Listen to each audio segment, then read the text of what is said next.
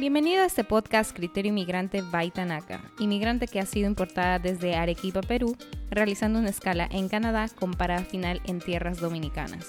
Cada semana escucharás increíbles anécdotas e historias de cómo llegué aquí. Seré honesta, son casi de película, además de consejos y estrategias que puedes implementar en tu vida.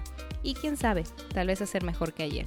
No soy gurú, ni coach, ni chamán, mucho menos psicóloga, pero sí que tengo las mil vidas de un gato, literalmente. Según yo, el ser inmigrante incluye que todos migramos de alguna manera en nuestras vidas, ya sea de idea a idea, de personas, de experiencias, de perspectivas y hasta de prioridades. Si te parece y te interesa seguir escuchándome, estás completamente invitado a este viaje. Gracias por pasar tiempo conmigo el día de hoy. Ahora vamos a abrir esta bitácora. Bienvenidos al episodio de introducción de este podcast. Yo soy Tanaka. Eh, para los que realmente me conocen saben que pueden llamarme así. El apodo me lo puso mi papá. No es un diminutivo exactamente, pero me funciona perfecto. Iba a poner otro, pero me dijeron que no era lo más recomendable. Estaré siendo la anfitriona y estaré acompañándote el día de hoy. Recuerda compartirlo si te gustó y déjame saber si tienes comentarios en mis redes sociales. Empezaré contando que soy arequipeña. Digo, peruana. Muy orgullosa de serlo, por cierto. Me identifico ante cada persona que conozco como arequipeña, una ciudad al sur del Perú, muy hermosa. La llaman la ciudad blanca. Tiene la mejor comida de mi país, pero no se lleven de mí. Puede que mi juicio esté sesgado. Para una persona que ama la comida como yo, ese es un tremendo plus. También tiene una de las más impresionantes, imponentes y fotogénicas catedrales. Además, tenemos un volcán grandísimo que nos acompaña todos los días. Pueden googlearlo si no me creen.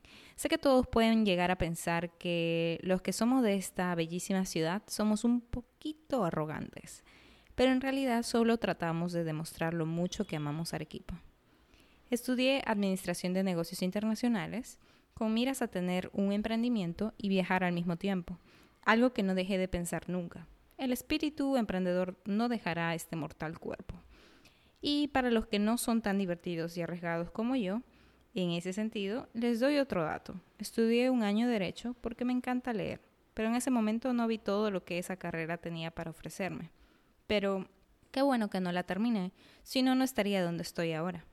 Tengo 25 años en cuerpo, 99 en alma y uno en espíritu. Y planeo llegar a los 105 años en la vida real. Y puedo, porque si Sasha Fitness pretende hacerlo, ¿por qué yo no? Un dato que me moldeó desde temprana edad es el hecho de que mis padres están divorciados desde que yo era una niña. Así que de alguna manera fui más independiente que los demás. O aprendí a la mala. Además de eso tengo un hermano menor que en alma es mucho más viejo que yo y podría decir que hasta más inteligente. Tuve anécdotas de todo tipo antes de convertirme en cristiana. Hace aproximadamente un año y fue la decisión más importante de mi vida y la más inesperada. ¿Quién diría que yo iba a terminar aquí? Te aseguro que mi yo de 20 años me ignoraría si le dijera esto. Más sorprendente aún es que mi papá es ateo, pero aún así tenemos una hermosa relación de la que hablaremos en algún episodio. Tengo anécdotas de mi pasado que yo misma me recomendaría hablar con un psicólogo y, por qué no, hasta con un terapeuta. Pero bueno, una de las anécdotas menos dramática, pero más cultivadora fue el poder estudiar e irme a Canadá y conocer a mi eterno novio y legítimo esposo, con quien mantuve una relación a distancia por tres años y medio. Él dominicano y caribeño, yo peruana y friolenta. Hacemos muy buena química.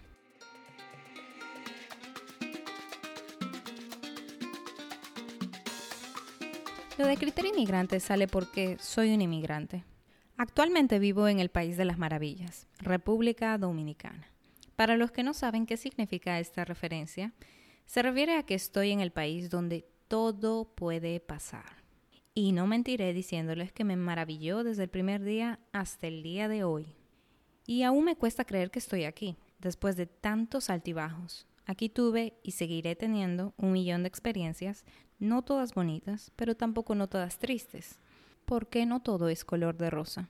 Usualmente esto pasa al salir de tu zona de confort el sacudón que te da cuando no te reconoces y tienes que volver a habituarte y cambiar y realizar esta dolorosa pero necesaria metamorfosis. Muchas veces no es necesario hacer un viaje a otro país para pasar por esto.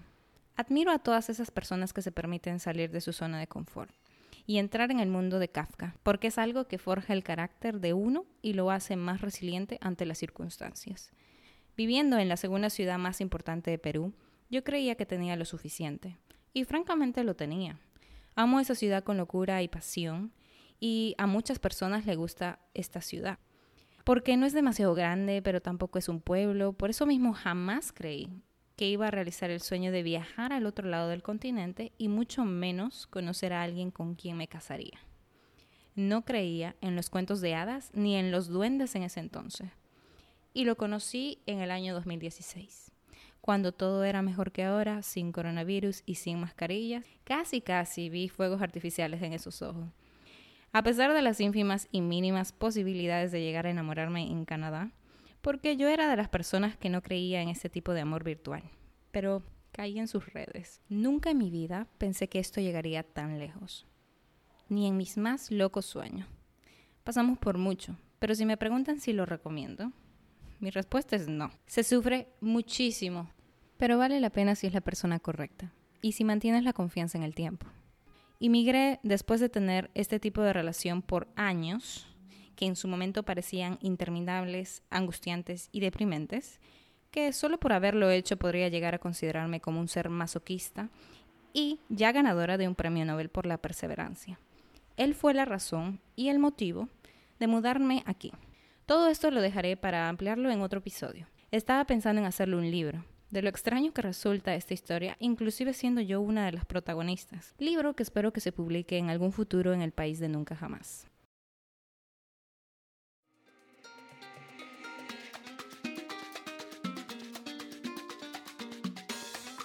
Y bueno, básicamente el criterio que tengo, de alguna manera, es un poco, un poquito diferente de todos.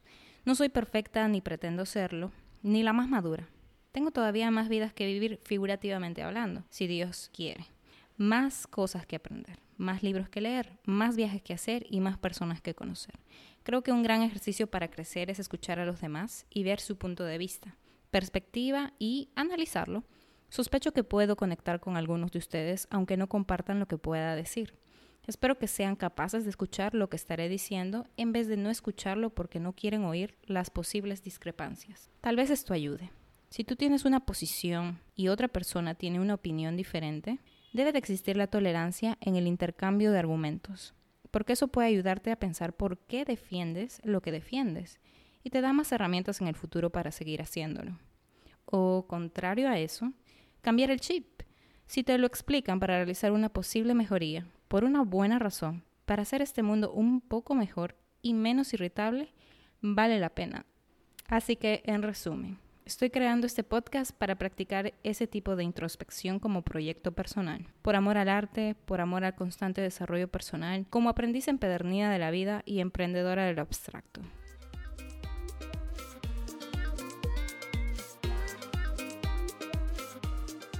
Ahora bien, ¿por qué deberían seguir escuchando? ¿Y por qué no? ¿Todavía no te he dado suficiente?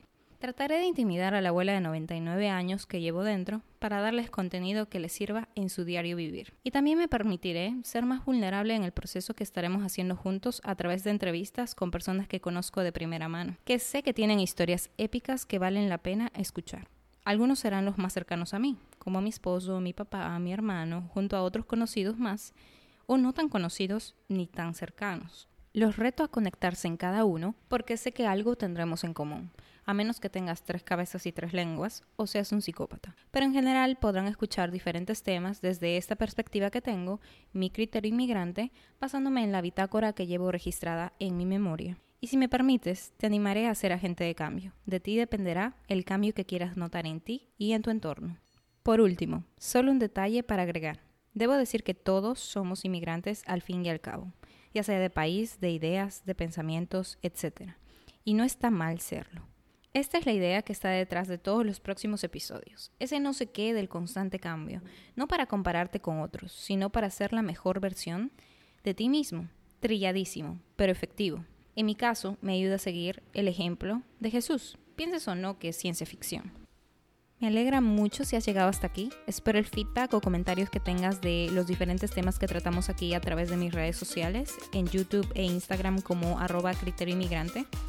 Puedes etiquetarme para hablar de algún tema en específico y de paso te suscribes en las plataformas de Spotify, en iTunes y luego de eso podría empezar a considerarte un inmigrante. Sigue escuchando los próximos episodios.